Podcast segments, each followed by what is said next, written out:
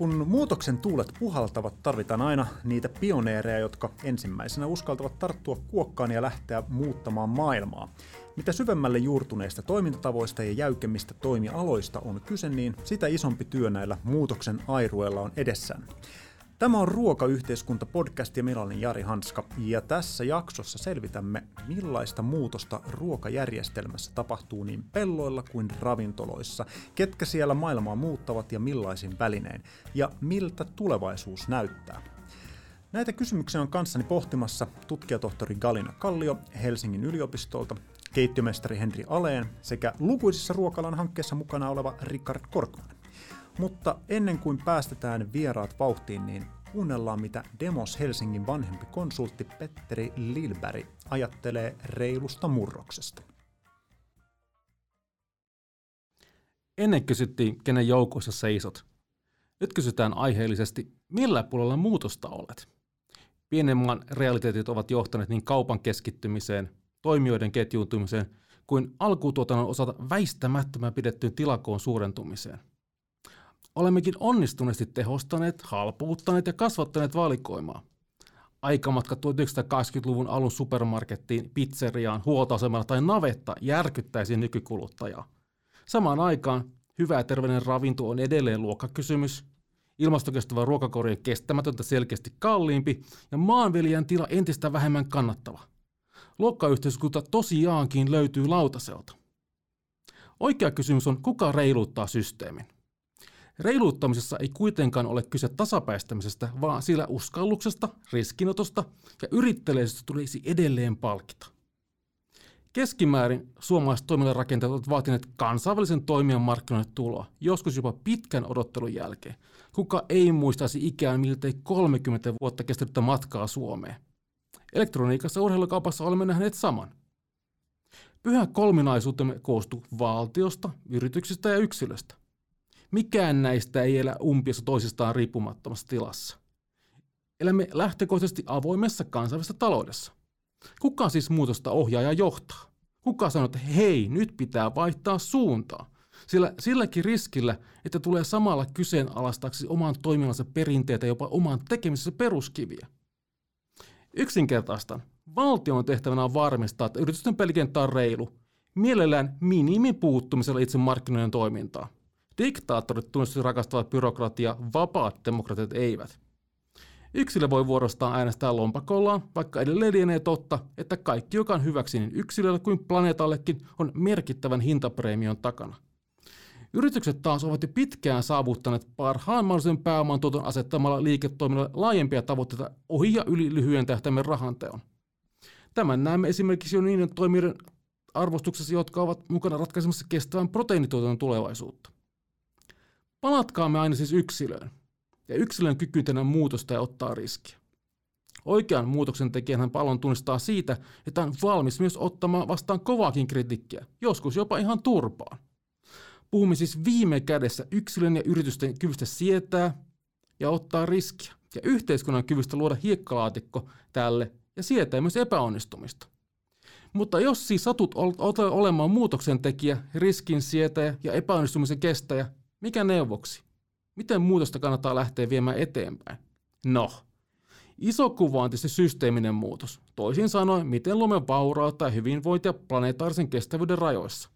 Tämä vaatii edellä mainitun pyhän kolminaisuuden valtion, yritysten ja yksilön yhteispeliä. Yritykset ja yksilöt voivat ensin aloittaa omasta kotipesästä, johtaa omalla esimerkillään.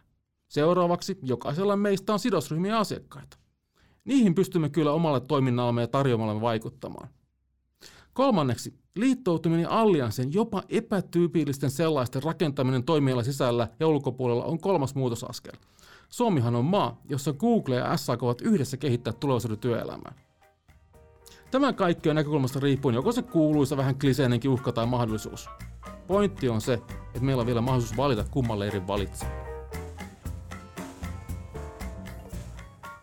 Yes, Tossa kuultiin äsken Demoksen Petteri Lilberin näkemyksiä murroksesta ja järjestelmän reiluuttamisesta. Hän totesi siinä, että oikean muutoksen tekijän palon tunnistaa siitä, että on valmis ottamaan myös vastaan kovaakin kritiikkiä, joskus jopa turpaan.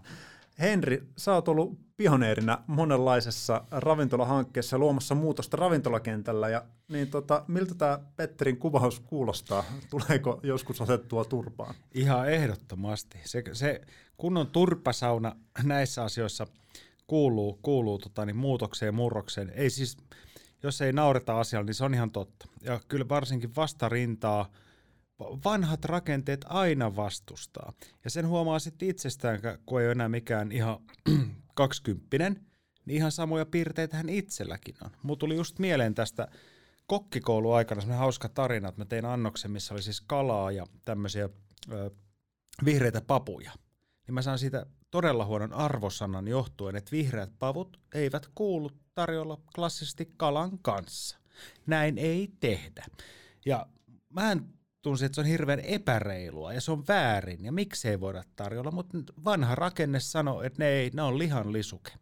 Eli tässä on niin helppo tämmöinen pieni esimerkki siitä, että, että kyllä muutos joutuu ottamaan vastaan, mutta jonkun aina oltava myös eka.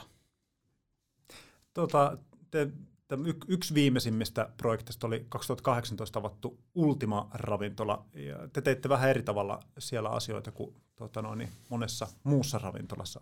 Haluatko lyhkäisesti kertoa vähän, että minkä tyyppistä hommaa se oli? Joo.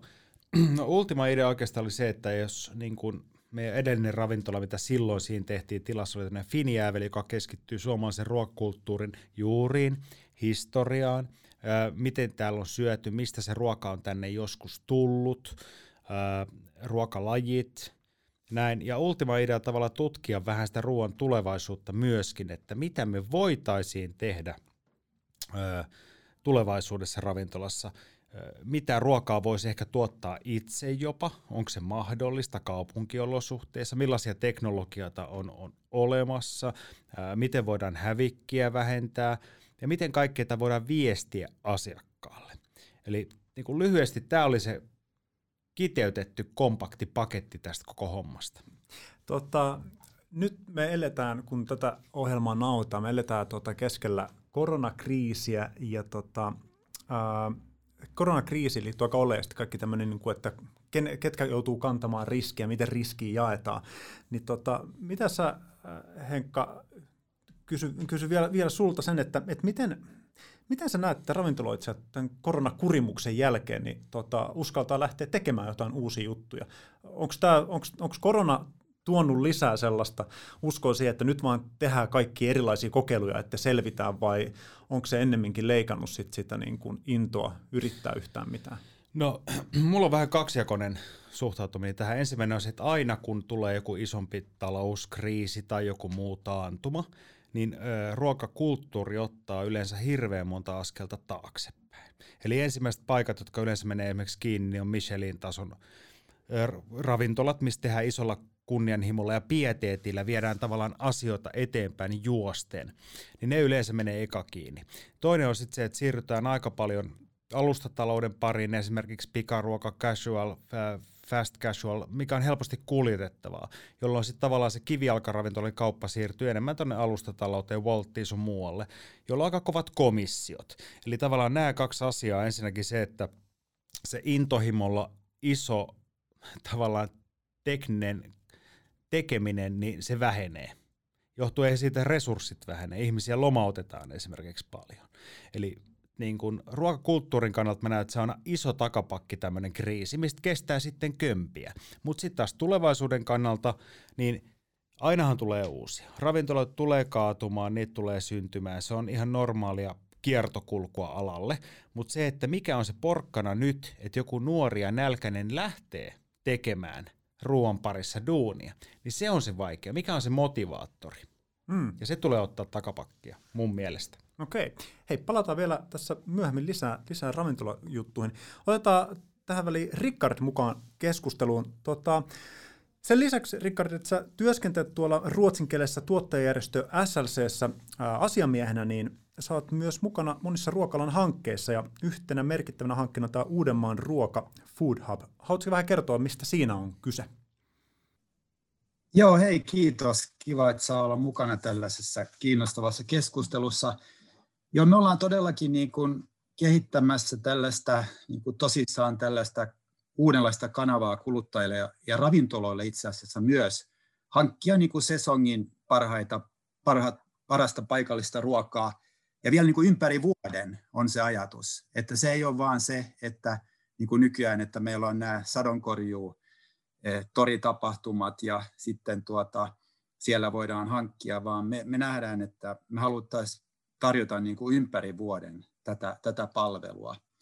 Ja tota, ihan ehkä lyhyesti sitä taustaa, niin, niin, niin joitakin vuosia sitten tota, ton, tota, oli Revon kanssa, joka lähdettiin niin kuin kehittämään tätä, tätä asiaa. Meidän mielestä siis se lähiruokamarkkina ei toimi tällä hetkellä niin hyvin kuin se, se, se voisi. Ja, tota, ja tähän on saatu sitten hyvä tällainen kehittäjätiimi, tietenkin nämä tuottajat. Mä tavallaan niin kuin tässä meidän yhteistyössä niin kuin tämän SLCn kautta, joka on niin kuin ruotsinkielinen tuottajajärjestö Suomessa, niin edustaa niin kuin tavallaan näitä tuottajia ja sitten Olli näitä kuluttajia ja sitten me ollaan saatu niin kuin huipputiimi tällaisia viljelijöitä ja digitalisoinnin huippuasiantuntijoita mukaan ja tällaista. Ja, ja tarkoitus on siis yhdistää tuottajat ja kuluttajat. Meillä on tänään 250 tuotetta niin kuin tarjolla viikoittain, viisi noutopistettä, noin 30 tuottajaa, jotka tietenkin muuttuu sesongin mukaan, ja just nämä viikoittaiset toimitukset. Niin tässä niin kuin lyhykäisyydessään tämä, tämä, mitä me nyt tässä yritetään tehdä. Tämä kuulostaa erittäin hyvältä. Tota, Otetaan Galina myös mukaan, mukaan tähän keskusteluun. Sä oot Galina puolesta Helsingin yliopistolla tutkinut paljon tätä kumppanuusmaataloutta ja ää, lisäksi uudistavaa maataloutta myös laajemmin. Niin tota, millaisena sä näet kumppanuusmaatalouden roolin Suomessa? No joo, siis kiva olla mukana ja kiva nähdä teitä myös tässä, Henri ja Richard, ja olla tässä yhdessä keskustelemassa. Tota, Tämä on, mitä Richard tuossa aikaisemmin puhu, eli Uudenmaan Food Hub on yksi me- esimerkki tämmöisestä kumppanuusmaataloustoiminnasta. Ja, ja tuota noin niin, sen tila tällä hetkellä Suomessa on ollut aika vakaa viimeiset kymmenen vuotta, että yllättäen ollaan semmoisessa tilanteessa, missä 2011, kun olin mukana siis perustamassa tätä Herttoniemen ruokaosuuskuntaa, kaupunkilaisten omaa peltoa, joka on siis toimittanut myös Ultimaan uh, ruokaa ja tuota, um, monille muillekin helsinkiläisille ravintoloille ovat olleet ravintolan jäseniä tässä pellossa, niin, tota, niin kymmenen vuoden aikana Suomessa ei ole oikeastaan lisääntynyt tämä toiminta mitenkään kovin merkittävästi. Mikä siinä on taustalla, että se on pysynyt niin vakaana, että se ei ole kasvanut? Uh, no siihen on varmasti tosi monia erilaisia syitä, että, että tuota, um, sanotaanko näin, että, että mä näen, että ehkä um, rakenteellisia syitä on esimerkiksi monia. Et ihan meidän maatalous, maatalouden rakenne ää, Suomessa on, että pieniä kyliä, eläviä kyliä ei enää ihan hirveästi ole. Ja tuota noin, niin sitten on kulttuurinen tämmöinen, että minkälainen suhtautuminen meillä on ruokaan, mitä me ajatellaan siitä, että mitä se ruoka meille on, miten paljon siihen halutaan käyttää aikaa ja vaivaa, tai se mitä me kutsutaan vaivaksi. Joillekin joku asia on vaivaa ja toinen, toisille se ei ole. Että tuota, et kyllähän tämmöisen kumppanuusmaataloustoiminta vaatii aikamoista asennemuutosta tai arvomaailman niin kuin muutosta. Et se, että että jos niin halutaan kysyä, että miksi me haluttaisiin saada kumppanuusmaataloutta enemmän, vaikka te- tehdä sitä näkyväksi tai että enemmän ihmiset osallistuisi siihen, niin, ää, niin, niin mun mielestä si- ehkä se päällimmäinen syy on se, mitä Richard sanoi, että ne lähiruokamarkkinat ei tällä hetkellä valitettavasti sen viljelijän näkökulmasta toimi. Mm. Ja tämä antaa yhden mahdollisuuden siihen, millä tavalla e, kotitaloudet pystyy tulemaan lähe, lähemmäksi sitä ruoantuotantoa ja myös mahdollistaa niille viljelijöille reilun toimeentulon, tai ainakin reilumman, mitä se tällä hetkellä on. Eli onko ajatuksena tavalla, että ollaan suoraan yhteydessä, tavalla, että niin kun tilat on suoraan yhteydessä sitten kuluttajiin, että oli sitten niin kuin, tota, Henkan kaltaiset tota noin, niin, ravintola, ravintoloitsijat tai sitten, tota noin, niin, sitten ihan yksittäiset tota, kuluttajat. Et ei tarvitse niin kuin kauppaa mihinkään siihen väliin. Mm. No jos no, lyhyesti sanotaan, niin siis näitä mallejahan on monenlaisia. Että kumppanuusmaataloutta ei ole olemassa yhtä ainutta oikeaa mallia. Ja se historia juontaa tuonne noin 70-luvulle Japaniin, jossa tavallaan kotiäideillä oli tarve päästä lähemmäs sitä ruoan alkulähdettä ja saada puhdasta ja terveellistä ruokaa heidän lapsilleen. Ja sitä kautta se on sitten levinnyt vähitellen, se tuli Saksaan ja tuonne Kaliforniaan. Ja nykyään niitä malleja on tosi paljon monenlaisia. Että se ideaalitilanne tilanne on se, että kumppanuusmaataloudessa sitoudutaan siihen satokauteen etukäteen, jolloin tavallaan se kumppanuus muodostuu kotitalouksien ja viljelijöiden välille ja kotitaloudet sanoo, että hei, me tuetaan sun työtä, me arvostetaan sun työtä ja me halutaan saada sitä ruokaa, mitä sulla on mahdollista viljellä tämän seuraavan satokauden aikana ja me jaetaan niitä riskejä, jolloin yleensä sato, sadosta maksetaan etukäteen vaikka vuodeksi kerrallaan. Ja tällöin viljelijällä on mahdollisuus keskittyä siihen työhön. Hänen ei tarvitse myydä niitä tuotteita jokaista perunakiloa niin kuin kerrallaan. Mutta on aika mullistava tapa sen takia, koska me ollaan totuttu siihen, että me ostetaan se yksi perunakilo tai yksi jauhelihakilo tai puoli kiloa tai mikä se onkaan. Että me maksetaan ikään kuin ruuasta ähm, tiettyä määrää vasten. Mutta se, että sulla ei välttämättä ole tiedossa, että kuinka paljon sä saat sitä ruokaa, minkä, ää, ja mitä raaka-aineita sieltä sitten loppujen lopuksi tulee, koska siihen vaikuttaa aika moni tekijä, mitä sieltä pelloilta sitten loppujen lopuksi nousee. Ja tämän lisäksi niin tässä täs on tavallaan ajatuksena vielä se, että on mahdollisuus, ei välttämättä pakko, mm, mutta mahdollisuus kotitalouksilla päästä lähemmäs sitä ruoantuotantoa, eli silloin – Tämä Food Hubihan mahdollistaa sen, että sun ei tarvitse mennä pelloille, koska se ruoka ää, t- tulee niin kuin tavallaan sun lähipisteelle, mistä sä noudat sen, ja sä et välttämättä koskaan tapaa viljelijää, mutta sä tiedät, että sä pääset tapaamaan häntä tai keskustelemaan hänen kanssa, jos sä haluat. Niin kumppanuusmaataloudessa, ää, tämmöisessä peltotoiminnassa, yhteisöviljelyssä niin sanotusti, niin siinä taas ajatuksena on se, että sä voit mennä sinne pellolle tekemään talkoita, ja sä voit auttaa, ja sä voit ikään kuin oppia myös siitä ruoantuotannosta. Eli ta- että tavallaan voidaan ajatella, että siinä kun puhutaan paljon ruoan jäljitettävyydestä, niin tässä ollaan niin, kuin niin jäljitettävyyden keskiö, tai että mä voin niin kuin kävellä ihmisen luo, joka on tehnyt sen ruoan, ja sitten sen lisäksi tähän yhdistyy tietynlainen, niin kuin, eikö tämä riskien jakamista tai tämmöistä yhteis, niin kuin osuus, osuustoimintaa tavallaan, että kaikki kantaa sen niin kuin riskin tässä niin kuin yhdessä siitä satokaudesta. Musta hauska, että tämä kuulostaa nyt vähän niin kuin omaan korvaan niin kuin olisi ruokaosake. Eli maksat niin. Niin kuin osakkeen, mitä vastaan sä saat ruokaa. On riskit myöskin, että se osake sukeltaa, eli sato ei välttämättä ole niin hyvää tai näin. Ja silloin tämä ruokaosakkeen ostaja hyväksyy tavallaan sen, että, että tälleen niin kuin maalaisjärjellä ajateltuna, niin, niin jos joku tarjosi mulle ruokaosakkeita – että so, saattaa olla, että tällä panostuksella tulee ihan hemmetin hyvä sato ja näin paljon sitä ja tätä ja tota, sä et tiedä mitä se on, mutta saattaa olla, että tulee huono sato vuosi vähemmän. Niin mun mielestä se olisi niinku helppo lappu itselle ostaa. Et mä tykkään, siis musta ajatus on ihan mahtava.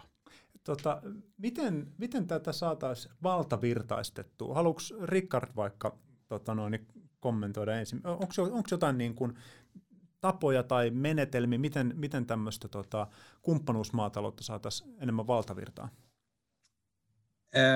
No nyt annoit aika vaikean kysymyksen, mutta kommentoisin ehkä näin ja annetaan muiden sitten jatkaa, niin, niin tota, tässähän on niin kuin kyse just niin kuin mun mielestä, että vahvistetaan sitä tuottajan ja kuluttajan asemaa ruokaketjussa.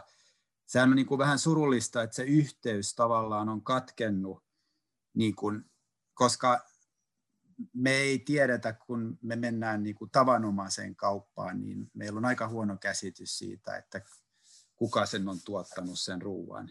Ja, ja tota, meidän pitää rakentaa tämä uudestaan ja meidän pitää olla kekseliäitä ja tota, hyödyntää digi, digitalisaatiota ja, ja, ja, tota, ja kehittää tällaisia lyhyempiä ruokaketjuja. Et se, tässä on niin kuin sellaisesta kyse nyt tällainen, niin kuin englanniksi sanotaan short food supply chain, että tota, halutaan, halutaan niin kuin lyhentää tätä ja, ja, ja, ja tämän ruoan matkaa tuottajalta kuluttajalle ja, ja, ja tavallaan sitten ehkä myös niin kuin tehostaa sitä ta, yhdellä tapaa niin kuin mun mielestä. Että tota, mutta ehkä muut haluaa vastata, vastata tähän myös. Haluatko Galina vaikka jatkaa? Joo, siis musta on tosi hyvä kysymys ja Richard tuossa niin antoikin aika paljon perusteluita siihen, että miksi kumppanuusmaataloutta ehkä pitäisi yrittää valtavirtaistaa tai edistää vähintäänkin. Mm. Ja tota, ähm, mä ehkä esittäisin myös semmoisen asia, niin kuin, tavallaan näkemyksen, että mun kokemuksen mukaan moni asia, jotka valtavirtaistuu, eli ne tulee jotenkin sieltä marginaalista, jotenkin tämmöisestä radikaalista, ehkä, ehkä vaihtoehtojen niin kuin maailmasta siihen valtavirtaan, niin mitä tässä prosessissa tapahtuu on yleensä se, että ne valjastetaan tämmöisen niin kuin kapitalistisen kasvutalouden tai markkinatalouden niin kuin rattaisiin ikään kuin kontribuoimaan niin kuin siihen tai ylläpitämään tai mahdollistamaan tätä, ne tukee tätä kasvutaloutta. Vähän niin kuin Airbnb. Öö, vähän niin kuin nämä, oli hyvä tilan käyttö ja kämpät on tyhjinä. Niin- sharing niin, jakamistalouden niin, mallit, tosi niin, monet niin. niistä. Ja siis niin kuin mä symppaan tota Henrinkin ajatusta, mistä, mitä sä heitit, että on tämmöinen niin kuin ruokaosake. Ja varmasti sillä pystytään myös viestimään, niin kuin muuttamaan puhetapoja tai tuomaan jotenkin tämmöisiä niin kuin mielenkiintoisia näkökulmia, että mitä tämä kumppanuusmaatalous voisi tarkoittaa. Mutta sitten samaan aikaan mun niin kuin huoli tai pelko on se, että jos me ruvetaan puhua sillä samalla kielellä, mikä on jo kapitalisoitunut, mikä niin kuin on saanut tietyn merkityksen tietyistä toimintatavoista, niin kuin osakemarkkinatkin esimerkiksi. Että sit mm. jos me ruvetaan odottaa sen saman tyyppistä kasvua, osakkeiden niin. Niin kuin nousua ja sitä jatkuvaa tuotto-odotusta sieltä. Ja sitten kun sitä ei saadakaan, niin sitten se pettymys on suuri. Ja miksi mm. ihmiset sit sen jälkeen haluaisivat. Mä en mitenkään niin kuin väheksy sitä ei, ei. puhetapaa, mutta sitten samaan aikaan mä, niin kuin, mun huoli on se, että et oikeastaan kumppanuusmaatalous vaatisi sen, että me radikaalisti muutetaan meidän arvopohjaa ja maailmankuvaa. Onko tämä sitten niin parisuuden ruoan kanssa? Et sitä pitää niinku vaalia. Toi on ehkä parempi metafora. Mä yritän, mä yritän vaan miettiä tavallaan sitä, kun nämä niin peruskuluttajalle nämä on tosi abstrakteja asioita. Niin, no. niin jos joku sanoo, että hei, me ostaa tuolta jotain tuotteita, niin silleen, että miksi me me S-Marketti osta samalla vessapaperia, pesuaineita ja, ja kaikkea palveluita ja käy apteekissa ja alkossa. Niin tavallaan, että mikä olisi semmoinen siis tätä mä, termi? Niin, niin. ja, ja tota, joku termi varmaan voisi olla, mutta sitten samaan aikaan ehkä niinku ymmärrys siitä, että voidaanko me pysähtyä jotenkin sen ruoan äärelle. Että et onko niinku mahdollista, että ruvetaan ikään kuin muokkaamaan sitä suhdetta sillä, että me opetellaan no, olemaan siinä parisuhteessa sen ruoan kanssa esimerkiksi. Niin. Sehän on tutustumista Kyllä. siihen, mistä se toinen tyyppi tulee, minkälainen mm. tausta silloin ja tuota noin, niin, äh, miten se käyttäytyy, miten siihen vaikuttaa mun tekemiset, mm. miten minun vaikuttaa hänen tai t- tämän mm. niin kuin tekemiset. Et esimerkiksi mun tosi hyvä ja konkreettinen esimerkki on se, mikä on tehnyt muhun henkilökohtaisesti tosi suuren vaikutuksen. Että kun mä lähdin mukaan tähän äh, peltoosuuskuntaan, tähän kumppanuusmaatalouteen, niin muutaman, siis oikeastaan jo heti ensimmäisen vuoden aikana tuli selväksi se, että kun sä et saa valita joka ainoa tuotetta, mikä sinne sun kassiin tulee, se logiikka on täysin erilainen, että kun sä teet, ja tämä on varmaan kokille niin ehkä, tai ehkä ravintola-alalla voi analogisesti ajatella, että se ei lähekkään sun täytyy muuttaa niin radikaalisti sun ajattelutapaa, että sä et lähde siitä, että minkäs ruoan tai reseptin mä haluan tehdä, johon mun täytyy ne raaka-aineet kerätä, vaan mitä maa mulle antaa, jotta mä voin siitä tehdä sitä ruokaa.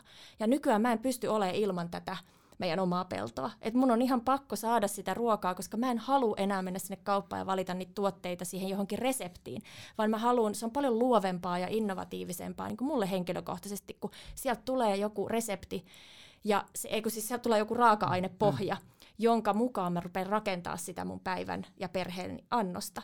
Ja itse asiassa uskaltaisin väittää myös näin, että siinä vaiheessa, kun kuudetta kertaa tulee selleriä tai palsternakkaa tai jotain muuta, niin se vasta innovatiivista onkin, kun sun pitää keksiä ja kehitellä jatkuvasti niin uusia käyttötarkoituksia, että sitten kun se kaalilaatikko tai joku muu ei mene enää mm. kaupaksi, että mitä siitä saa. Niin kyllä tämä on niinku musta se juttu. On. Eli pitää pystyä siis kääntämään ajattelu toisinpäin. Joo, siis ehdottomasti mun mielestä yksi, yksi mun siis lemppari kokkeja Amerikasta, suuri, suuri ajattelija, huippu, huippukokki, joka siis kokkaa omalta farmilta lähes kaiken. Kasvattaa siis muun muassa vuoroviljelee siis soijaa ja viljaa. Hän tekee niin kuin soijaa käyttää riisinä ja ja näin poispäin. Mutta siis oma, oma pläntti ja siellä on muun muassa eri lehmästä tulevasta maidosta tehtyjä voita tarjolla, että sä voit maistaa eri rotujen, lehmärotujen maidosta tehtyä voita sun muuta. Niin hän just sanoi, että Amerikan suurin tragedia kautta aikaan sen ruokahistoriassa on ollut se, että ei ollut pulaa mistä, vaan on ollut viljavat maat ja, ja kalaisat vedet ja, ja on ollut riistaa ja kaikkea on ollut, mikä ei ole koskaan pakottanut kehittämään tavallaan yhtään mitään. Ja sanoi, että sitähän pitää niinku suurempana onnettomuutena amerikkalaiselle gastronomialle. Mun mielestä tämä on niinku sama asia, että vähemmän on aina enemmän ruoka-asioissa. Siis aina. että jos mä menen kauppaan, mikä on täynnä tavaraa, mulla ei mitään hajua, mitä mä kokkaan. Jos mä menen jokin pienelle äh, torikojulle ja mä näen muutamia upeita juttuja, niin mä tiedän heti, mitä mä kokkaan.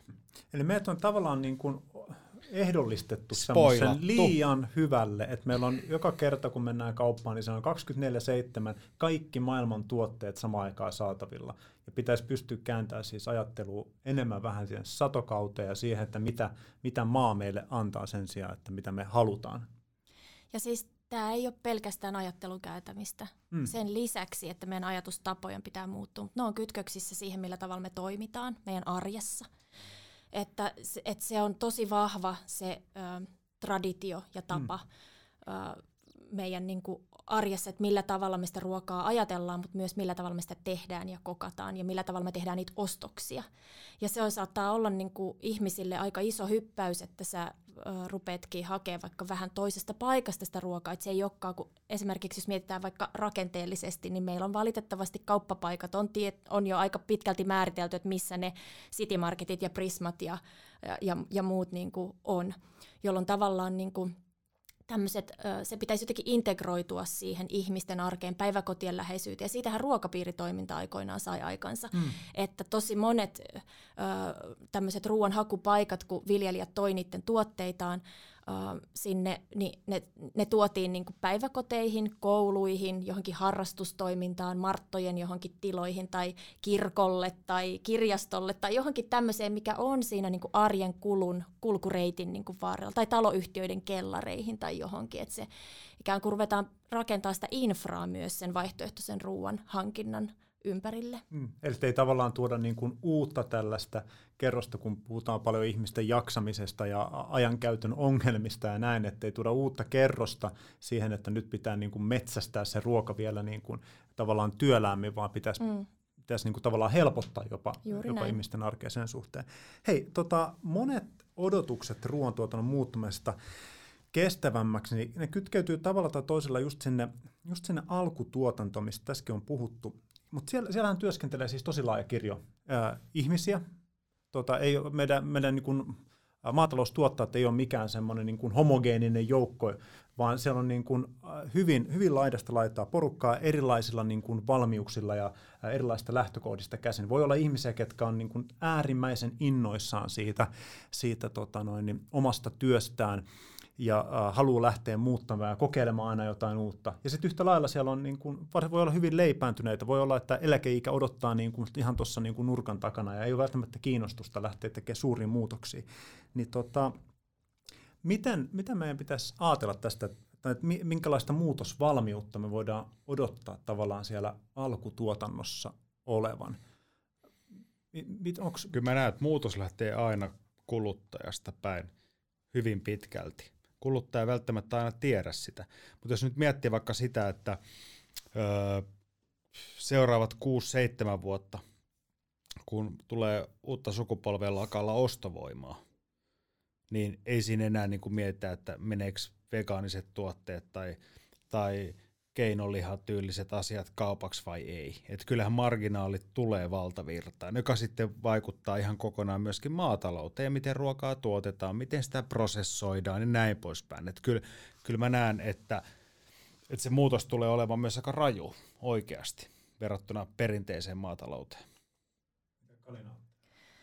No ehkä vähän toisella tavalla, tai en välttämättä Öm, tästä pitäisi käydä ehkä pidempi keskustelu, mutta mä itse ajattelen niin, että yksittäistä toimintaa, oli se sitten viljely tai kulutus, ei voi erotella siitä kokonaisuudesta. Ja musta tässä niin kuin yleensä jotenkin öm, meidän tapa on, että me otetaan joku yksittäinen toiminnan muoto, oli se sitten alkutuotanto tai kuluttaja tai joku muu, että ihan kuin heillä, että se muutos voisi lähteä niin kuin jostain yhdestä ää, paikasta. Mutta mä näen, että kun meidän valtarakenteet on mitä on tässä ruoantuotannossa, meillä on niinku tosi vahva panosteollisuus, nämä osiot on niinku tosi kytkeytyneitä toisiinsa, että viljelijätkin on niinku puun ja kuoren välissä tavallaan sen muutoksen osalta tosi pitkälti, koska meidän varsinkin Suomessa meillä on siis kaksi isoa vallitsevaa toimijaa, jotka määrittelee hyvin pitkälti sitä, miten ruoka jaellaan, mitä siellä kaupan hyllyssä on saatavilla, missä kohtaa se siellä on sijoiteltuna ja minkälaiset ehdot näille tuottajille annetaan siinä ruoantuotannossa. Samaten meillä on prosessiteollisuus. Meillä on hirveästi tämmöisiä pullonkauloja, joissa on isoja toimijoita ja meillä on äh, viljelijät on ikään kuin valjastettu tämmöisen alihankkijan tai tämmöisen niin kuin rooliin, jossa, jossa sulle hyvin pitkälti sanellaan ne ehdot. Ja samaten myös kuluttajan päässä, niin äh, mä oon tästä kirjoittanutkin mun kollegan kanssa, että, että se on tavallaan illuusio, että kuluttajalla on vapaus valita, koska ne rakenteet jo valitsee meille hyvin pitkälti, mitä, siitä valin, mitä, mitä me voidaan siellä kaupan hyllyllä. Et se valinta on jo tehty paljon ennen kuin me tullaan sinne ruokakauppaan meidän puolesta. Ja yksittäisillä kuluttajilla ja niiden niin kuin aggregaateilla on tosi ö, vaihtelevasti mahdollisuuksia, joten mä en niin kuin sysäisi ehkä tätä vastuuta niin kuin yksittäisten viljelijöiden tai kuluttajien käsiin, vaan että muutosta tarvitaan niin kuin monella osa-alueella. Ja mä näen itse tämän mun tutkimuksen kautta myös, että meillä on tosi paljon tämmöisiä mm, uudistavan viljelyn asiantuntijoita ja viljelijöitä, jotka jo tekee sitä muutosta todeksi siellä alkutuotannossa tosi paljon. Eli tämä ei ole niin kuin mitenkään, he on vaan niin kuin aika... Um, marginaalissa niin sanotusti, että niin. et he ei saa hirveästi näkyvyyttä eikä se tukipolitiikka välttämättä tue sen tyyppistä mm. toimintaa. Ja Richard osaa ehkä niin kuin siitä sanoa vielä enemmänkin, että olisi kiva kuulla, että mitä näkemyksiä sulla on tästä muutoksesta. Joo, Joo jatkaanko mä tästä? Joo. Joo. No, joo, niin tota, mä näen hän niin kuin hyvää keskustelua. Haasteethan on, on, on alkutuotannossa niin kuin keskimäärin tämä erittäin heikko kannattavuus. Ja niin kuin tiedätte, niin mä just katsoin noita numeroita, niin, niin meillä on nyt 45 400 tilaa Suomessa. Ne väheni vuodesta 19 vuoteen 2020 niin 1400. Keskipinta-ala 50 hehtaaria ja keski-ikä 53 vuotta suunnilleen mun ikän, niin kuin aika korkea. Ja, ja, tota, ja, ja, ja tässä niin kuin, kun jo miettii sitä pinta-alaa 50 hehtaaria, niin se tarkoittaa niin kuin käytännössä kuitenkin sitä, että me tilat joudutaan toimimaan niin kuin tässä kansainvälisessä niin kuin raaka-ainemarkkinoilla. Otetaan, otetaan viljan tuotanto, otetaan maidon tuotanto, me ollaan niin kuin avoimilla globaaleilla periaatteessa markkinoilla. Niin niissähän niin kuin on omat pelisäännöt ja, ja, tota, ja sitten on tämä, enemmän puhutaan tästä niin kuin innovatiivisesta suoramyynti, jatkojalostus, uudet mallit, e, jossa ehkä tällainen pienempi pinta-ala niin kuin myös riittää. Mä luulen, niin kuin, että se ratkaisu varmaan on niin kuin tiloille tällainen jonkinlainen hybridimalli tässä, että näitä pitäisi niin kuin taitavasti pystyä niin kuin yhdistelemään. E, ja sittenhän niin kaikessa on, niin mä kyllä lähden siitä niin kuin yrittäjän näkökulmasta, että kaikessa mitä sä teet, sun pitää aina olla paras, e, muuten sä et pärjää, sun pitää olla kekseliäs, ja, ja sopeutua niin kuin tilanteeseen ja, ja, ja nähdä niitä mahdollisuuksia, mistä me nytkin puhutaan tässä.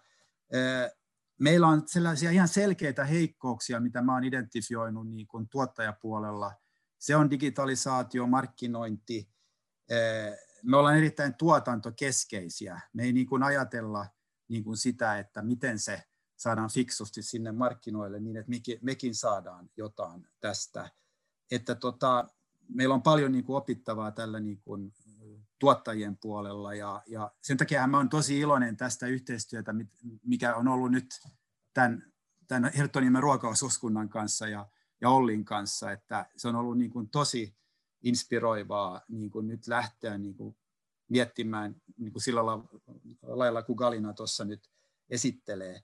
Sitten iso haastehan on on minusta tämä nuorten kiinnostus, että sehän niin kuin ratkaisee tämän koko asian, että, että miten me, me, me niin kuin varmistetaan, että, että tota, olisi inspiroivaa olla maanviljelijä ja se vielä jotenkin niin kuin kannattaisi. Tossahan, niin kuin, mä en nyt mene syvemmäksi, liian kauan nyt tässä, mutta, mutta tota, tosi sellainen inspiroiva näkökulma on kyllä tämä niin kuin maatalouden rooli tässä ilmasto, kasvihuone, ilmiön niin kuin hillitsemisessä, että, että tota, siellähän niin kuin tämä, tällaiset maatalous, metsätalous ja e, meret, valtameret on ne ainoat, niin kuin, jotka voi sitoa sitä hiilidioksidia. Se on hyvä muistaa. ja sillä lailla niin kuin me ollaan paljolti ne, jotka, me ei olla niin kuin se ongelma, vaan me ollaan niin kuin se ratkaisija tässä. Tämä on... Mutta tota, tällä lailla, joo, kiitos. Tämä oli, tämä oli, tämä hyvä, oli hyvä. Erittäin, erittäin hyvä, hyvä muistutus siitä, että, että, tota, mikä saattaa niin kuin muuttaa ihmisten kiinnostuksen, kiinnostuksen niin kuin taka, tietyllä tapaa takaisin sinne maatalouden talouden suuntaan. Kalina, mitä, mitä ajatuksia sinulla heräsi? No siis ihan loistava puheenvuoro, Richard, ja mulla oli vähän samankaltaisia ajatuksia, että melkein veit sanat suustani, mutta et ihan, joten jatkan vielä hieman niin kuin visioimaan, että mä niin kuin kysyisin, että mikä on se visio, jota ihmiset haluavat olla edistämässä, tai nimenomaan viljelijöiksi haluavat, haluavat olla edistämässä, koska mä kohtaan mun työssä tosi paljon ihmisiä, jotka oikeasti harkitsee vakavasti viljelijäksi ryhtymistä tai ruoan tuotantoa tavalla tai toisella. Ja nyt ollaan puhuttu paljon tästä maalle muuttamisesta ja, ja niin kuin tämän tyyppisistä, että, se kaipuuta ja semmoista niin kuin selkeästi on ja myös haluaa. Ja sitten on ihan semmoisia, jotka on kouluttautunut alalle, mutta he löydä sitä paikkaansa. He ei pysty työskentelemään, koska ei ole mahdollisuutta. Ja mä uskaltaisin väittää, että tämmöinen tota, kun jatkajista on siis pulaa, meillä on niin kuin vahvat myös maan omistuskysymykset, joita en lähde tässä purkamaan auki, mutta se on niin kuin haaste uusille viljelijöille, joilla ei kulje, ei ole suvussa niin kuin suurta maata tai viljely, viljelijöitä ikään kuin, että kenen maat voisi periä. Mutta että, että mä uskaltaisin väittää, että tämmöinen nykymuotoinen tehomaatalous ei välttämättä houkuttele niitä uusia ihmisiä, sitä uutta hmm. sukupolvea jolle. Joten tuossa, mitä Richard mainitsi niin kuin siitä, että se visio niin kuin tämmöisestä, että millä tavalla se oma työ voi kontribuoida tässä ekologisen kriisin aikana, niin varmasti äh, viljelijöillä ja viljelyssä ja, ja, ja tässä niin kuin uudistavassa maataloudessa löytyy siihen niin kuin keinoja ja vaihtoehtoja niin kuin sen tyyppiseen. Eli siis kumppanuusmaataloutta voisi itse asiassa ajatella tämmöisenä tietynlaisena porttihuumeena siihen, että sen kautta pääsee, siis on niin kuin helppo päästä kokeilemaan ja näkemään ilman, että tarvii niin kuin ostaa niitä peltoja ja hankkia tiloja, niin että vähän, että miten se, miten se ruoka syntyy, miten sitä, miten sitä tehdään. Ja sit sitä kautta saattaa niin kuin tullakin se tunne, että hei, tämä on se just mitä mä itse haluan tehdä.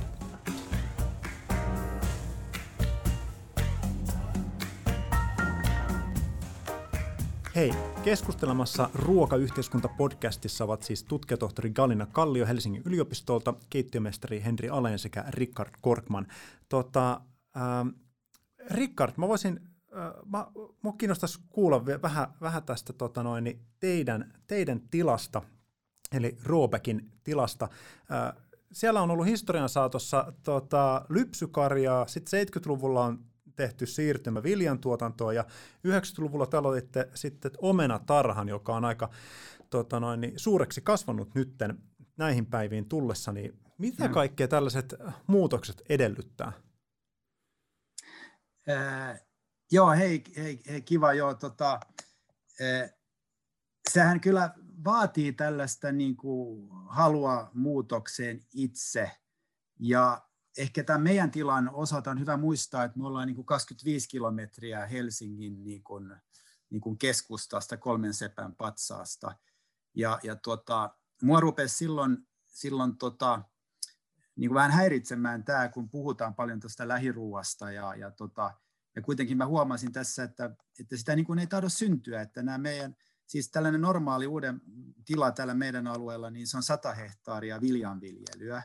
Ja kuitenkin meillä on, mulla esimerkiksi tässä on 70 000 kuluttajaa niin kuin tässä 10 kilometrin säteellä.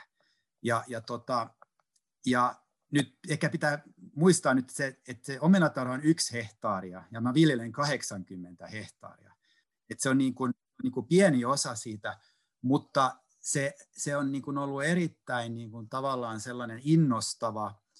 Ja jos mä niin kuin nyt tavallaan on vähän niin kuin rehellinen tässä, niin, niin mulla on kolme tytärtä ja tota, mä niin kuin on tietenkin ajatellut myös sitä, että miten mä saan ne niin kuin kiinnostumaan niin kuin maataloudesta. Et mä nähnyt ihan selkeästi, että ne ei ole kiinnostuneita tästä niin kuin sadan hehtaarin yksinäisyydestä, niin kuin sanotaan. Yksi mies ja yksi tai traktori, ja, ja tota, joka hoitaa kaikki.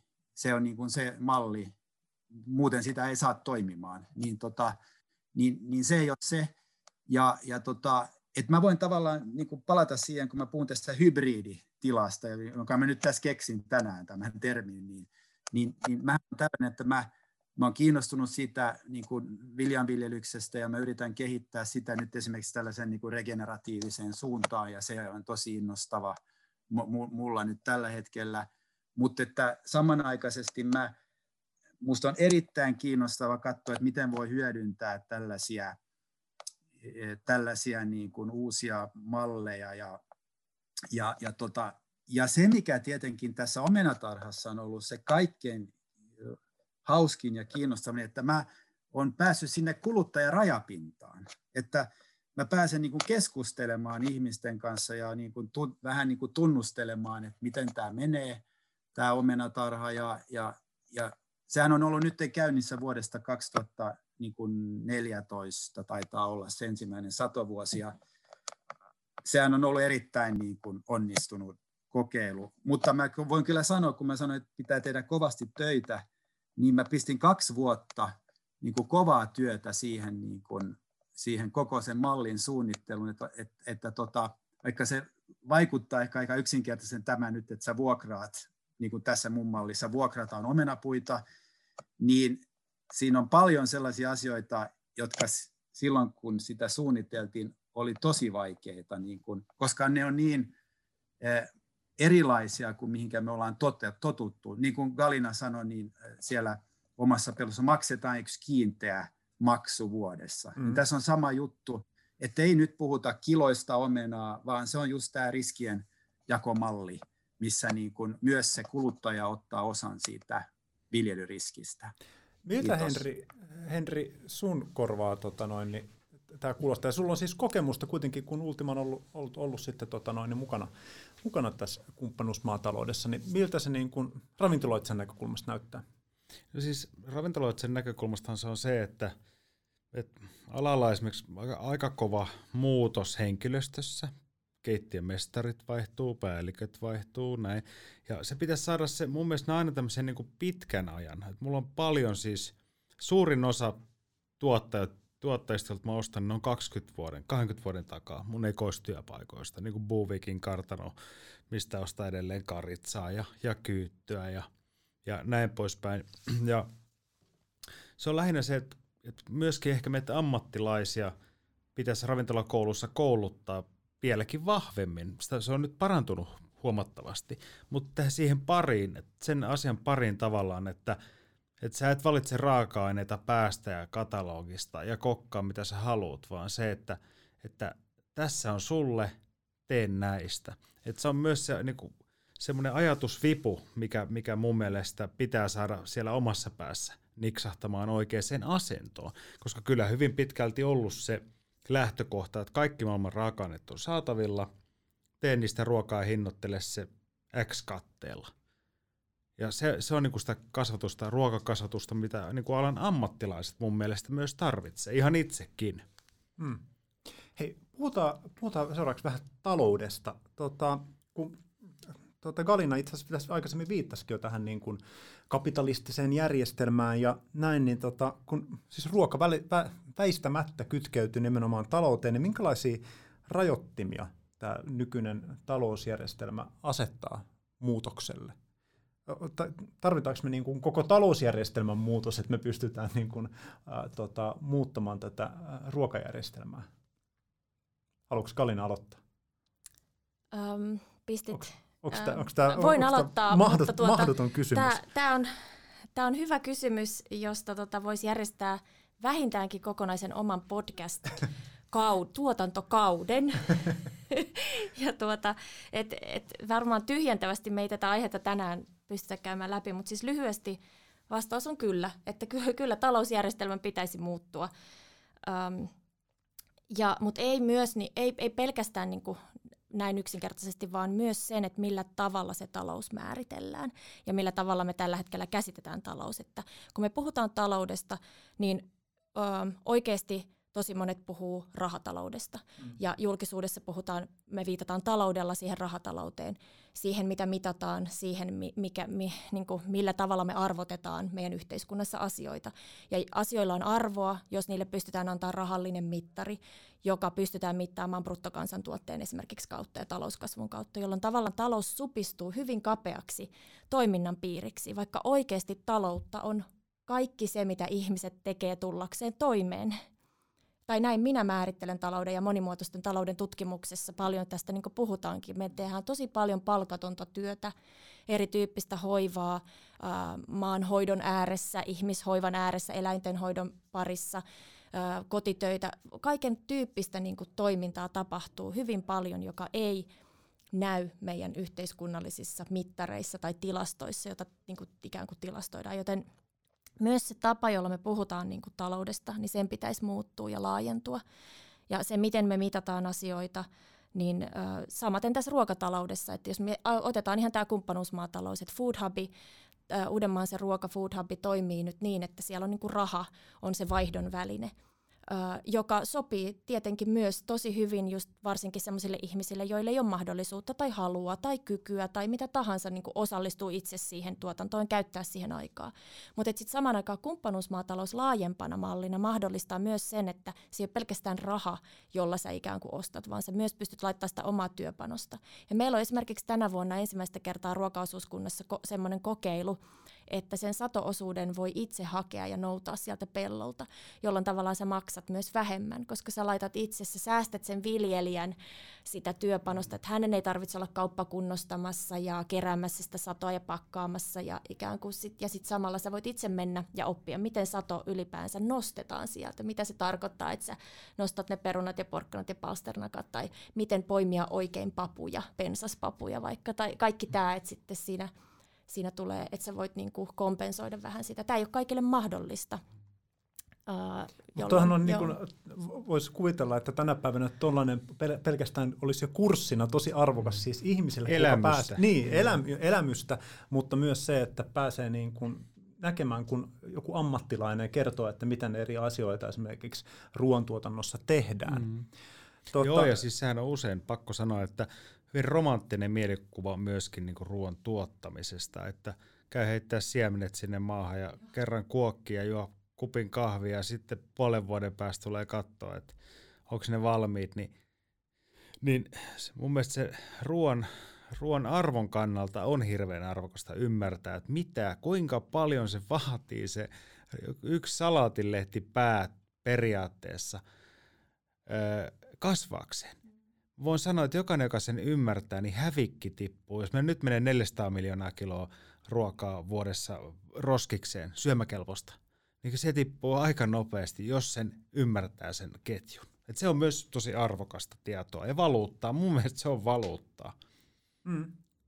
Hei, äh, kokeilut on semmoinen, tota, mitkä, mihin mun mielestä liittyy jotenkin tietynlaista optimismia, että ihmiset lähtee kokeilemaan erinäisiä asioita. Tuleeko teillä mieleen tota, jotenkin tähän niin kuin ruokajärjestelmään ää, liittyviä niin kuin hyviä tämmöisiä optimistisia näkymiä tulevaisuuteen tai hyviä kokeiluja, mistä, mistä teille tulee semmoinen tota noin, olo, että vitsi, että nyt hommat saadaan, saadaan varmasti tulevaisuudessa hoidettua? Kuka haluaa aloittaa? No kyllä, kyllä. Mun, siis mä, mä oon kokeillut kaikkea merilevän kasvatuksesta, spiruliina merilevä kasvatuksesta, vaikka mihin, mi, mihin juttuihin. Ja tota, mun mielestä niitä on siis, itse asiassa on, on paljonkin mielenkiintoisia kokeiluita, ja kokeiluita pitää tehdä, ja ne kaikki ei tule aina onnistumaan, ja menee ekalla kerralla putkeen. Ja mun mielestä mikään ei parempaa kuin voi myöntää olevansa jossain asiassa väärässä se tarkoittaa, että ajatus myöskin kehittyy. Mutta mä, mä uskon siis vahvasti, että, että tulee olemaan erilaisia crazy kokeiluita, jotka tulee tulemaan ja ne tulee katoamaan, mutta kyllä niistä aina jotain kumpuaa. Ja, ja onhan esimerkiksi nyt niin kuin city-viljely niin, tai yrttien kasvatus vaikka pienessäkin mitta, kaavassa. Mun mielestä se on jo tosi tärkeää. Se, että sä kasvatat vaikka kotona ruukussa yrttejä, sä näet mitä se vaatii, sitä pitää kastella. Onko, sillä, onko siinä tota, niin jonkinnäköistä lannotetta, mitä pitää käyttää, miten se valo. Kaikki mun mielestä tämmöinen tieto ihan niin kuin pienessäkin mittakaavassa lisää tietoisuutta siitä, että, että miten ruokaa kasvaa esimerkiksi. Se on hyvin arvokasta. Kaiken ei tarvitse olla niin kuin ison skaalan juttua, kaikkien kokeilujen. Mites Rickard, tuleeko Sulle, onko sulla tullut vastaan jotain hyviä, no, hyviä kokeiluja? No jaa, mutta mä voin sanoa, että tämä Food Hub Uudenmaan ruoka, se on iso kokeilu, siis, joka jatkuu. Siis. Sehän, on, sehän on suuren luokan niin kuin, kokeilu ja, ja siellä on niin kuin, testattu kaiken maailman malleja siis siitä, niin kuin missä, tai tälläkin hetkellä, niin kuin, miten se jakelu toimii. Meillähän on näitä tällaisia niin kuin, noutopisteitä, jossa mennään niin kuin tällä niin kuin kännykän kanssa sisään. Ja sitten on, on tota, jonkun yhteistyökumppanin kanssa niin kuin yhteistyössä. Ja, ja ollaan kokeiltu, siis mehän ollaan erittäin kiinnostuneita tästä ravintolayhteistyöstä, mutta, mutta niin kuin, sehän oli, tilannehan on se mikä se on nyt, että nyt olin just tota, yhdessä tässä paikallisessa, mulla on ollut hirveän korkea arvo, että mä haluan tukea näitä lounasravintoloita, niin kun sen voi turvallisesti tehdä, niin nythän ne menee kiinni kolmeksi viikoksi tämän, tota, näiden hallitusten päätösten johdosta, niin se tilanne on tosi, tosi kova. Mutta että, mut, et, hyvä muistaa tästä Food Hubista, että kun Henri sanoi, että näitä kokeiluja tulee ja menee, tämä voi olla vielä sellainen, joka menee, että ei tämä ole nähty, että tämä, tämä onnistuu, mutta me ei kyllä nyt anneta helposti periksi ja ja suunta on oikea, mutta sehän ei ole vielä niin kuin taloudellisesti niin kuin tavallaan sellaisella pohjalla, että, että se olisi niin kuin varmistettu, että me tarvitaan kyllä niin kuin enemmän käyttäjiä vielä kuin mitä meillä on, mutta, mutta se kehitys on ollut erittäin positiivinen. Ja sitten sanoisin tämä palaute on ollut niin kannustava, että, että mutta tämä on just, me puhuttiin sitä aikaisemmin, nämä, se on niin kuin nämä uudet kulutuksen mallit. Siis ne on niin, kuin niin vahvoja nämä nykyiset. Ja, ja se, niin kuin tässä jo puhuttiin, että se on niin helppo mennä niin kuin sen perinteisen mallin mukaan, kun saa valita, on 20 000 tuotetta ja, ja, ja, ja, ja esimerkiksi täällä meillä, missä mä asun, niin täällä tulee kauppoja koko ajan lisää, että meillä täällä on niin kuin hirveän paljon valinnanvaraa. Niin tietenkin se kilpailu on kova, mutta me uskotaan, että on sellainen ryhmä, joka todellakin niin kuin arvostaa just tätä, että tiedetään, keneltä se tulee, ja se on niin kuin aidosti paikallista. Ja mä oon itse käyttänyt tätä palvelua nyt niin, tässä nyt niin kuin viimeisen vuoden pari, kun tämä on nyt pyörinyt, ja mulle tulee kyllä niin hyvä mieli tästä, että tota, et, et, et siinä on, on toisaalta tämä, että se pitää olla helppoa, mutta kyllä mä haluan myös jotain arvoa mun elämään, et, tai sisältöä, jos sanotaan näin, näin, että se antaa mulle paljon enemmän sisältöä se, että, että ja, ja kiva tulla kotiin ja näyttää, no mitä me saatiin nyt, mitä mä oon tilannut, kun sitä ei aina muista, että mitä on tilannut silloin alkuviikosta. Niin, tota, se, se on niin kuin tosi mukava kokemus. Mutta toihan täytyy, täytyy sanoa, että, että kokeilu, joka jatkuu ja jossakin vaiheessa vakiintuu, niin sehän on mitä parhaa tai niin kuin optimistisin tota noin, niin kokeilu, koska monesti se on ikävää, että jos huomaat, on niin hyvä ja onnistunut kokeilu ja sitten se vaan hanke niin. päättyy. Monesti tuntuu, että, että tehdään kokeiluja vain kokeilun itsensä tähden ja unohdetaan sitten niin kuin tukea tavallaan niitä, niitä tota, hankkeita, mitkä on, mitkä on jotenkin onnistuneita ollut. Tota, hei Galina, sä kirjoitat, että ruoantuotantoa pitäisi ajatella enemmän sitä kautta, että miten ihminen voisi palvella ekosysteemiä sen sijaan, että kysytään, että miten e- ekosysteemi voisi palvella ihmistä. Me vähän tätä aihetta sivuttiinkin aikaisemmin, mutta mitkä meidän tota, valmiudet on pyöräyttää tämä ajattelu näin päin? Um, No toi on hankalasti muotoiltu nyt toi kysymys, että mitkä meidän valmiudet on. Mä en haluaisi kuulostaa kauhean niin kuin negatiiviselta tai mitenkään niin kuin Mutta haluatko avata, avata sitä, sitä tuota ajatusta vähän tästä? Tuota... Joo, siis mielelläni, mielelläni avaan, että tuota, um, siis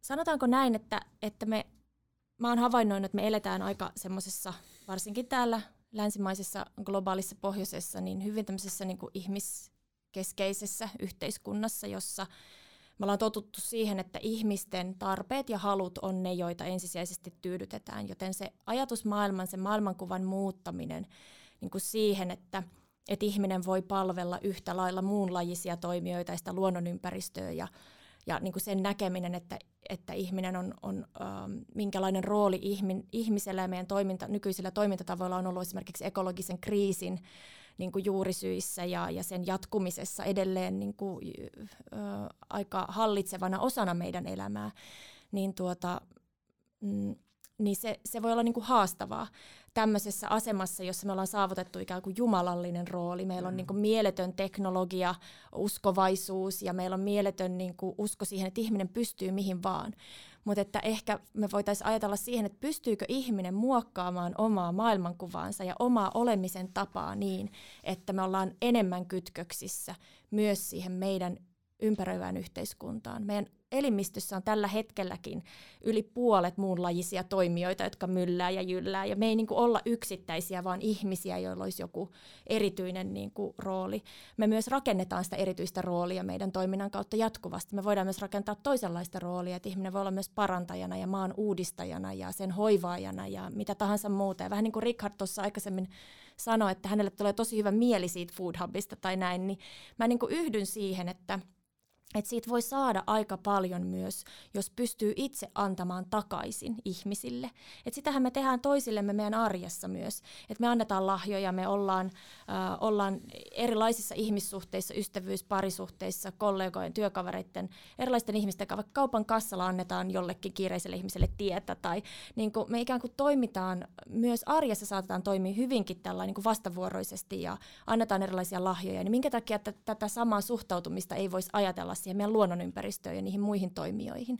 Se on tavallaan se, mitä mä itse olen äh, nyt työskennellessäni viimeiset kaksi vuotta erilaisten viljelijöiden kanssa, niin, niin ruvennut ymmärtää paljon paremmin, että, että, se, että se viljelytyö voi myös olla hyvin pitkälti niin kuin tämän tasosta työtä ja sitä kautta myös se oma ajatusmaailma rupeaa niin kuin muuttumaan ja suhtautuminen siihen ruokaan myös. Mm. Mutta on aika iso tämmöinen niin kuin ajatustavan, muut, ajatustavan muutos. Jos nyt puhutaan niin kuin murroksesta ja muutoksesta, niin tavallaan helposti me keskitytään siihen, että miten joku järjestelmä tai rakenne tai joku muu toimii.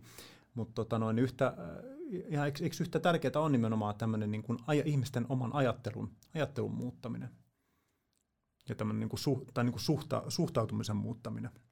Niin, mä näen sen hyvin kehollisena ja kokonaisvaltaisena muutoksena, että ajattelu on osa meitä, mutta mm. me myös toimitaan ihmiskehoina.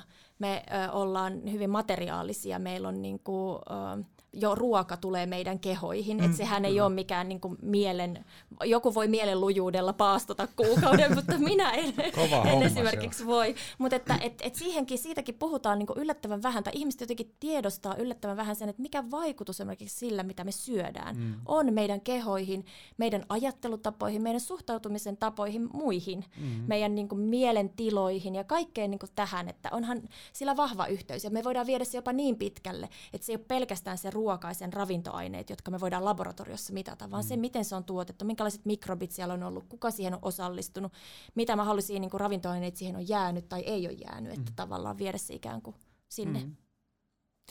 Henri, sut puolestaan just tullut tota noin, niin, uh, ulos TV-sarja, joka käsittelee tota noin, niin, uh, ruokaa ja teknologiaa ja näin poispäin. Niin, tota, sä, kun sä oot tutustunut siis ravintola- ja ruokakulttuurin ja ruoan tuotantoon ympäri maailmaa jo ennen tuota ohjelmaa, niin sä oot tota, noin, tosi aktiivisesti kertänyt ympäri, ympäri maailmaa, niin miten sä näet, mitä opittava meillä olisi tavallaan maailmalta? Mitä, mitä sieltä löytyy semmoista, joka ää, jotenkin tämmöistä, niin kuin, että ihmiset uskaltaisi lähteä kokeilemaan tai muuttamaan maailmaa? No kyllä mun, mun, mun on sanottava, että tämä on niin kuin – Tämä on hauska aihe sinänsä, että esimerkiksi että jos mä muistan, kun olin ollut Alaskassa ja, ja tota, Inuiitti kokkasit siellä valasta ja rasvan kanssa ja hylkeenräpylää ja mitä kaikkea merihedelmiä siellä nyt olikaan sun muuta.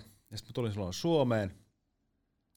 Tämä oli siis Anchorageista, lähdettiin vähän sinne vielä ylemmäs, niin, niin sitten täällä oli hirveä keskustelu siitä, kas, että kasvis vai punainen liha ja punainen liha vai kasvisruoka tai mikä ikinä. Ja sitten tavallaan, kun oli tupsahtanut sieltä siihen keskusteluun tänne keskelle kaupunkia, niin se oli jotenkin absurdia, että tämä kyseinen inuittiyhteisö sai silloin kalastaa tai kalastaa, mutta yhden valaan per kyläyhteisö per sesonki erikoisluvalla, koska he olivat niin kuin alkuperäiskansaa siellä. Ja, siitä ei jätetty mitään oikeasti mitään käyttämättä. Luista tehtiin koruja, astioita, lusikoita ja ja, ja ra, rasvaa sitten säilöttiin ja, ja sitten lihaa syötiin ja, ja näin. Ja sitten mä tulin sinne keskelle tänne jotenkin sitä keskustelua, että no, no lihaa ja vai, vai kasvista vai mitä. Ja, ja jossain mä olin, että no mä itse asiassa just tuossa vallasta tämmöisessä jutussa ja sitten on hirveä halo. Niin mä muistan sen, että sitten sama mä olin käynyt Lapissa, vaikka poromiehet, nyt on aika tarinatyyppejä, mutta silti niin silloin, silloin kun lähtee tekemään niitä erotteluita vaikka, niin kyllä se on ollut ehkä eniten ympäristön kanssa harmoniassa elämistä, mitä mä oon ikinä nähnyt, niin on ollut nämä tämä inuittiyhteisö tai, tai tämmöistä, jotka elää hyvin raja, rajallisilla resursseilla. Eli ruoantuotannossa ei ole semmoista niin hopea luotia, että näin kun tehdään, niin kaikki ratkeaa. Et, et mun mielestä se on niinku just tämä ympäristön kanssa sopusoinnussa eläminen on se, mihin meidän pitäisi pyrkiä. Ja kaupunkilaisina, kun me ei voida pystyä siihen täysissä samassa mittakaavassa, niin silloin meidän pitäisi pystyä ajattelemaan asiaa niin, että jos me jotain otetaan maasta, olkoon se porkkana, peruna, kasvi, mitä ikinä, niin meidän pitäisi pystyä antamaan jotain takaisin. Maahan ei ole semmoinen, että sieltä tulee loputtomasti runsauden sarvena, vaan tavaraa kaupunkeihin, mutta täältä ei mitään ei anneta takaisin. Ja se ajatus tavallaan, kun sen saa päässä niin yksinkertaisesti rakennettua, niin silloin mun mielestä kaupungit ja maaseutu pystyt niin elää järkevästi yhdessä ja kimpassa. Mä en tiedä, oliko tämä liian pitkä liirumlaarumi, mutta lyhyet ajatukset. Tämä oli hyvin sanottu. Rickard, sanoppa vielä tota noin, niin kommentit näihin, näihin tota noin, niin tuliko, heräskö näistä jotakin ajatuksia?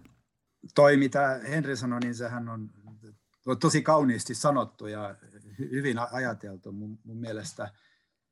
Näinhän se pitää olla, että kaupunki ja maaseutu on niin kuin yhdessä. Mä en tiedä, jos sä palaat tuohon kannustavaan ilmapiiriin tässä myöhemmin, ehkä jo mä sanon, niin kuin mitä mä olin ajatellut sanoa siitä, niin, niin tota, tärkeää tässä on, että me edistetään kaikin puolin tätä kotimaista tuotantoa, niin kuin mennään se ja paikallista tuotantoa. Ja tämä niin kuin, mun mielestä niin kuin syvä, syvät juuret on Suomessa tämä ajatus niin kuin omavaraisuudesta, ja sehän nyt juontuu näin meidän, meidän tota, kokemuksiin historiassa. Ja, ja tota, ja mun mielestä on hyvä muistaa, koska mä nyt vähän niin kuin on tällainen niin kuin maatalouspolitiikko myös, niin, niin Suomi on kyllä ollut niin kuin muokkaamassa positiivisella tavalla niin kuin tätä EU-maatalouspolitiikkaa sellaiseen suuntaan, että, että on mahdollista, niin kuin se politiikka pitää mahdollistaa, että me viljellään niin kuin myös näillä syrjäisemmillä seuduilla. että aikaisemmin EUn ajatus oli tämä keskittäminen. Ja tämä kyllä näen ihan oikeasti niin kuin sellaisena Suomen niin kuin, sitä ehkä ei ymmärretä, mutta Suomi on ollut tosi aktiivisesti niin kuin, niin kuin vaikuttamassa siinä. Mutta sitten tota, mä en tiedä, jos te muistatte, tämä selvitysmies Reijo Karhinen, niin sehän pisti niin kuin sormen niin kuin siihen ytimeen ja ongelmaan, että Suomen sektori pitäisi saada niin kuin 500 miljoonaa euroa enemmän markkinoilta, että, että, niin kuin tämä, että, että tämä yhtälö menee niin kuin yhteen. Ja, ja, ja, tota, ja, ja, ja mä luulen, että se ainoa tapa, niin kuin, ja, ja siitä nyt tuossa Karhinen ehdotti tällaista AgriHub-projektia, jos on tarkoitus niin kuin pistää enemmän niin kuin just tässä kansallisessa kontekstissa niin kuin viljelijä keskiöön. Se tarkoittaa niin sitä, että, että tota tutkimus, neuvonta, viranomaiset tavallaan ne tukis enemmän tätä viljelijän asemaa ja, ja, tota, ja tiivistäisi niin kuin sitä keskinäistä yhteistyötä, että voidaan todellakin oikeasti palvella niin kuin näitä, näitä tota, käytännön tarpeita, mitä on, on tiloilla, mistä ollaan niin kuin puhuttu nyt tänään myös. Ja sitten tietenkin niin kuin tämän kilpailukyvyn parantamista, että se on kuitenkin, niin kuin, kuitenkin se on siitä kiinni, niin kuin, että nämä viljelijät pitää saada jonkinlainen elinkeino, niin kuin jonkinlainen elintaso tästä ammatista ja, ja, ja varsinkin just ajatellen nuoria, niin se on ihan keskeisessä asiassa. Joo, itse kun istun tässä Karhisen yhteinen ruokapöytä hankeryhmässä, niin mun mielestä siellä just yritetty sitä, että avoin data moneen suuntaan niin viljelijöille sekä kuluttajille. Ja kun sitä dataa on jo paljon, sitä tilastoidaan, mutta sitä oikeastaan käyttää. Eli dataa tulee niin valtavia määriä, että, jos, että, että sit suurin osa on myöskin aika ei sillä tehdä hirveästi mitään. Mutta se saataisiin valjastettua just tähän käyttöön. Ja se on vähän niin kuin ruoan Tinder on nyt tyhmä sana, mutta heillä tarpeeksi helppo liittymä viljelijöiden ja kuluttajien välillä, joka hyödyttäisi kaikkia, niin se voisi olla ihan, ihan hyvä juttu. Hei, Tämä oli tota, Kalina saa nyt, saat, saat viimeiset sanat sanoa tähän, tähän jaksoon.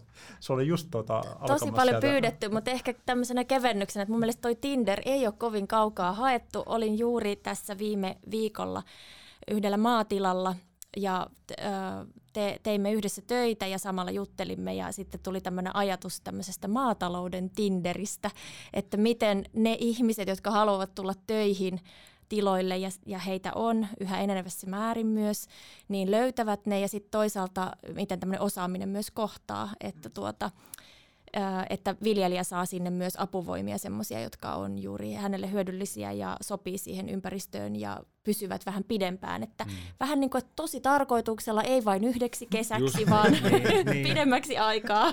Niin. E- eikä vaan turistilomalle, vaan myöskin tekemään niin. hommaa. Ei, ei vaan viikonloppu tai kesäheila. niin, kesäkissa vai Hei, mainiota. Tota, hei, kiitoksia tästä erinomaisesta keskustelusta. Galina Kallio, Henri Aleen ja Kiitoksia. Richard Korkman. Kiitos. Tämä oli, tämä oli erittäin mainiota. Hei, äh, ruokayhteiskunta podcastin seuraavassa jaksossa mennään vielä syvemmälle sinne pelloille, mistä tänäänkin vähän puhuttiin, ja selvitetään, miten maataloutta voidaan harjoittaa uudistavasti ja kuinka pelloilla, pelloilla voidaan pelastaa koko maailma. Jatketaan ensi kerralla.